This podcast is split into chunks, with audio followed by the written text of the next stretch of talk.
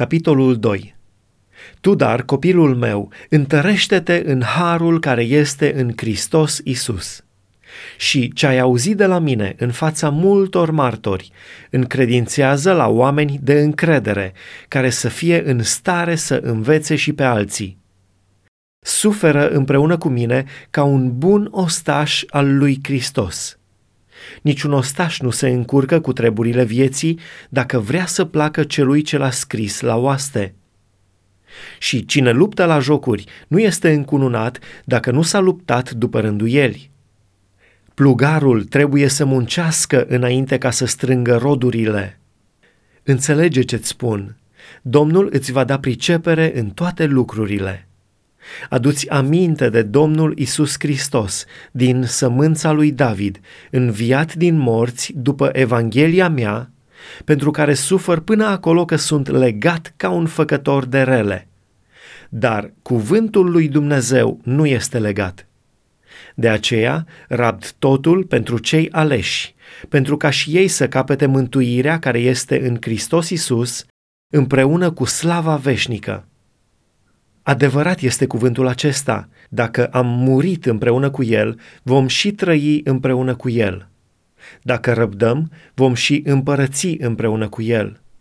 Dacă ne lepădăm de El, și El se va lepăda de noi. Dacă suntem necredincioși, totuși El rămâne credincios, căci nu se poate tăgădui singur. Adule aminte de aceste lucruri și roagă-i fierbinte înaintea lui Dumnezeu să se ferească de certurile de cuvinte care nu duc la alt folos decât la pieirea celor ce le ascultă. Caută să te înfățișezi înaintea lui Dumnezeu ca un om încercat, ca un lucrător care n-are de ce să-i fie rușine și care împarte drept cuvântul adevărului. Ferește-te de vorbăriile goale și lumești, căci cei ce le țin vor înainta tot mai mult în necinstirea lui Dumnezeu și cuvântul lor va roade ca cangrena. Din numărul acestora sunt Imeneu și Filet, care s-au abătut de la adevăr. Ei zic că a și venit învierea și răstoarnă credința unora. Totuși, temelia tare a lui Dumnezeu stă nezguduită, având pe cetea aceasta. Domnul cunoaște pe cei ce sunt ai lui și oricine rostește numele Domnului să se depărteze de fără de lege.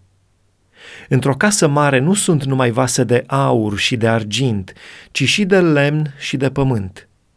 Unele sunt pentru o întrebuințare de cinste, iar altele pentru o întrebuințare de ocară. Deci, dacă cineva se curățește de acestea, va fi un vas de cinste, sfințit, folositor stăpânului său, destoinic pentru orice lucrare bună.